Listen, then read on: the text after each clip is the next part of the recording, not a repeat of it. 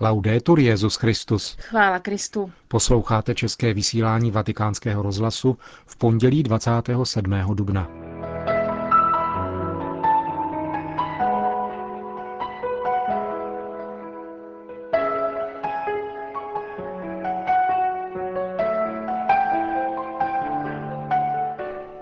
Benedikt XVI. přijal dnes běloruského prezidenta Lukašenka a prince z Walesu. Před blížící se cestou Benedikta XVI. do svaté země uslyšíte rozhovor s otcem Hyazenem z Palestiny o životě tamnější křesťanské mládeže. To a mnohé další vás čeká v našem dnešním pořadu, ke kterému vám hezký poslech přejí Milan Glázer a Markéta Šindelářová.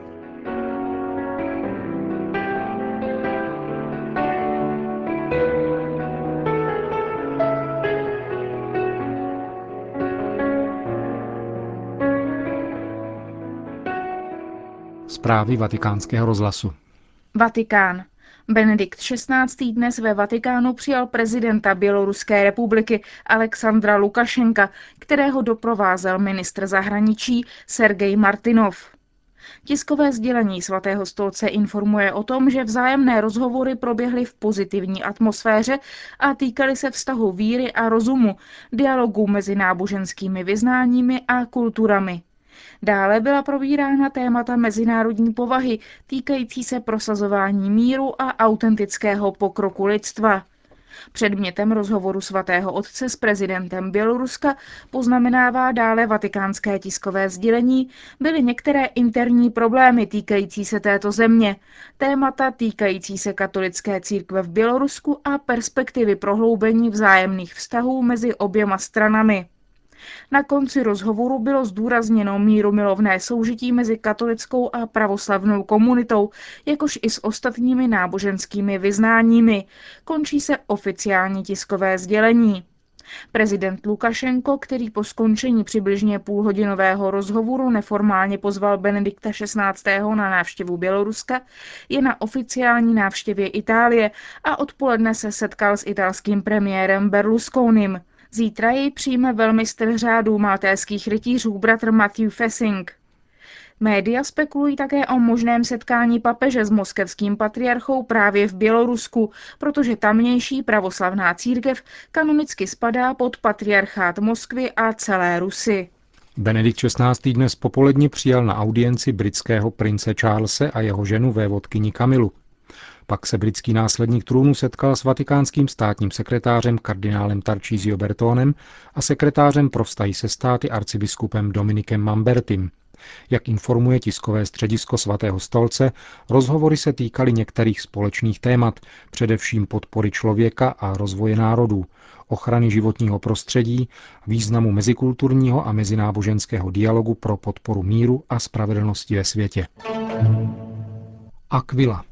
Hlavní město kraje Abruzzo, postižené ničivým zemětřesením, očekává zítřejší návštěvu Benedikta XVI. Celá oblast však stále ještě trpí občasnými otřesy. Obyvatelstvo se však na návštěvu papeže těší. Biskup Aquili Monsignor Molinári řekl, že zdejší lid byl postižen zemětřesením, ale jeho víra zůstala neotřesena. Papež se zastaví v nejvíce postižené obci zvané Onna – kde požehná zvony, které byly vyzvednuty spod trosek místního kostela a nyní znovu svolávají k bohoslužbě v náhradních prostorách stanu. Benedikt XVI. se pak odebere do Aquily, na místo, kde je pohřben papež z počátku 14. století Celestín V. a zanechá zde na jeho hrobu jako dar své pálium, které přijal při inauguraci svého pontifikátu. Zítra vyjde v Itálii kniha s promluvami Josefa Ratzingera nazvaná Chvála svědomí. Kniha zhromažďuje různé promluvy a přednášky z 90. let, které tehdejší kardinál Ratzinger pronesl při různých příležitostech na téma svědomí, pravdy a víry. Název tohoto sborníku je vzat z přednášky, kterou kardinál Ratzinger pronesl roku 1991.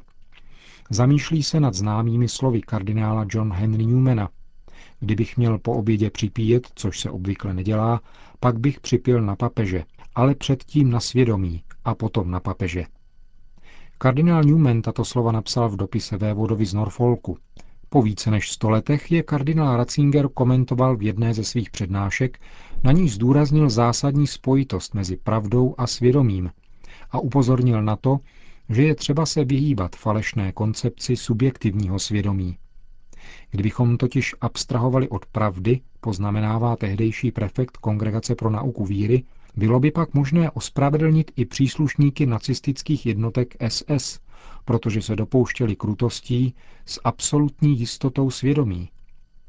Odtud plyne podstatná role pocitu viny, který je pro člověka, jak říká kardinál Ratzinger, stejně nezbytný, jako je fyzická bolest, příznakem, který umožňuje rozpoznat poruchy normálních funkcí organismu. Kdo už není schopen vnímat vinu, vyvozuje Josef Ratzinger, je duchovně nemocný. Nevidět už vinu, oněmělost hlasu svědomí v různých oblastech života, je duchovní nemoc, která je mnohem nebezpečnější než vina, kterou je člověk schopen přiznat. Na vině je nedbalost, která způsobuje hluchotu vůči hlasu pravdy a jeho vnitřním pokynům. Redukovat člověka na jeho subjektivitu, podotýká dále Ratzinger, nevede ke svobodě, ale zotročuje člověka. A zároveň je to výraz odmítnutí pravdy. Středem úvahy kardinála Newmana o svědomí je totiž právě pravda.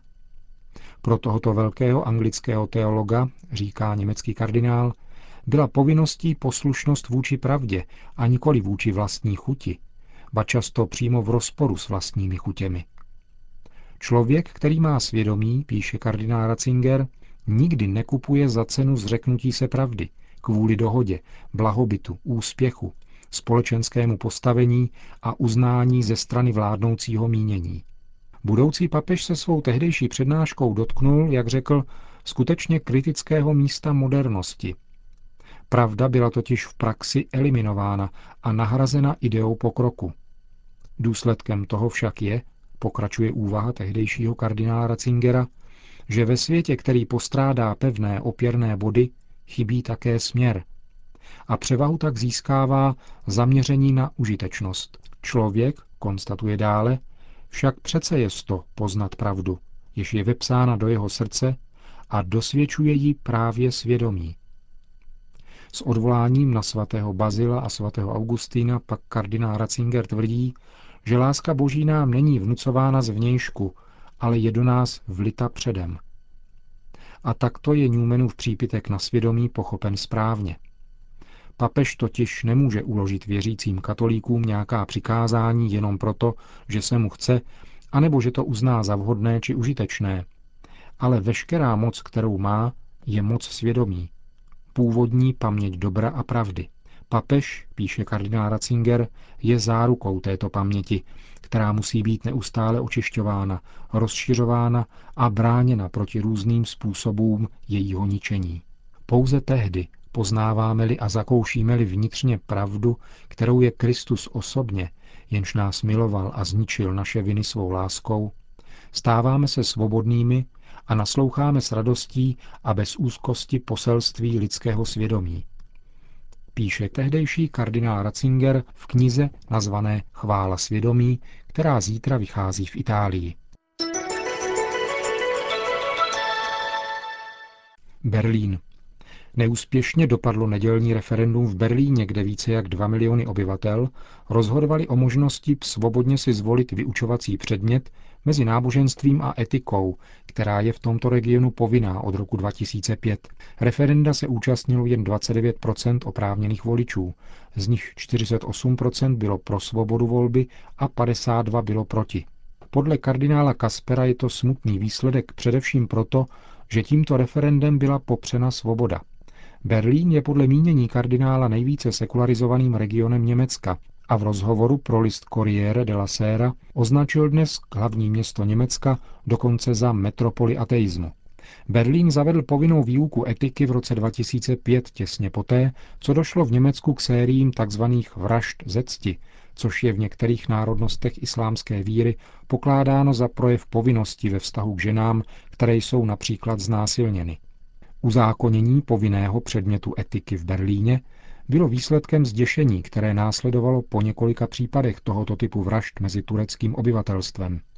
Německá kancléřka Merkel se osobně zasazovala o možnost návratu volby vyučovacího předmětu mezi etikou a náboženstvím, protože předmětu etika citelně chybí přesvědčivé základy, které jsou potřebné pro konkrétní život. Počápli u Litoměřic. Tuto neděli slavil v kostele svatého Vojtěcha v Počáplech litoměřický biskup Monsignor Jan Baxant pontifikální mši svatou v mimořádné formě latinského ritu, neboli podle misálu z roku 1962, a tedy nejen latinsky, ale také podle starší podoby římské liturgie, kdy je celé schromáždění božího lidu při eucharistické bohoslužbě obráceno symbolicky čelem k pánu. Poutní mše svatá ze svátku svatého Vojtěcha byla slavena v této formě za účasti chrámového sboru a za velké účasti místních věřících na prozbu zdejšího faráře Benediktína otce Valíka.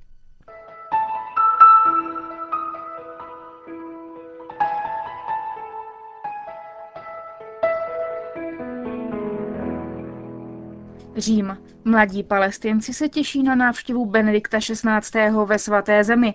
Ta začne za necelé dva týdny 8. května a potrvá 8 dnů.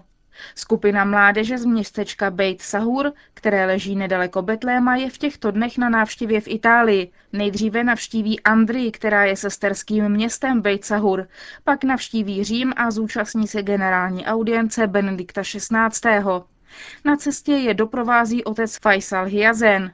Ten také vatikánskému rozhlasu odpověděl na otázku, jak mladí palestinci prožívají krizi mezi Palestinou a Izraelem. Prožívají obtížně. Mladým chybí svoboda. Je tu zeď, která všechno uzavírá. Situace palestinců, kteří nemohou do Izraele nebo Jeruzaléma, je těžká. Nemohou ani jednoduše cestovat z jednoho města do druhého. Mezi Betlémem a Ramaláhem je pět kontrolních stanovišť. V naší farnosti se pro ně snažíme dělat hodně. Jak očekávají tito mladí příjezd papeže? Naši mladí ho očekávají s velkou radostí. Očekávají, že svou přítomností prohloubí jejich víru. Jsme v zemi menšinou. V Jordánsku nás jsou 2%, v Palestině jedno a v Izraeli dvě. Takže jakožto malé státce potřebujeme povzbuzení a náš papež nám pomůže. Chceme, aby papež mluvil o míru. Palestinský lid žádá své právo mít svůj stát, jako je stát izraelský. Chceme, aby tyto národy žili v míru. Ale je tu část palestinců, kteří tento požadavek doprovázejí raketovými střelami, terorismem. My říkáme, síla nikdy nevede k pokoji. Ani nespravedlnost nemůže nikdy přinést mír. Proto žádáme mezinárodní společenství, OSN, Evropskou unii, aby tlačila na Izraelce a Palestince, aby došli do opravdy ke skutečnému řešení, které se bude líbit všem, aby všichni mohli žít ve svém státě se vší svobodou. Papež už mnohokrát vyzýval k míru na Blízkém východě ve svaté zemi. Velmi si toho vážíme, protože Vatikán vždy podporoval mír v Palestině. Vážíme si jak Benedikta XVI., tak Jana Pavla II. za to, že tolik mluvili o uskutečnění tohoto míru. Papež to říkal už mnohokrát. Vy, pastýři, musíte šířit evangelium tam, kde dominují dvě jiná náboženství. Křesťanství je náboženství, které nutí k míru. Milovat nepřítele bez toho, abychom popírali jeho práva. Takže my s Izraelci nemáme žádný problém. Nemáme problém ani s palestinskými muslimy. Směřujeme k toleranci, k dialogu. A jak říkal Jan Pavel II., potřebujeme mosty, ne zdi. Chceme stavět mosty bratrství, mosty spravedlnosti. Mosty, které mají své základy na právech osoby, ať už izraelské nebo palestinské. Chceme vzájemné uznání mezi palestinským a izraelským národem. Říká otec Faisal Hiazen. Končíme české vysílání vatikánského rozhlasu. Chvála Kristu. Laudetur Jezus Christus.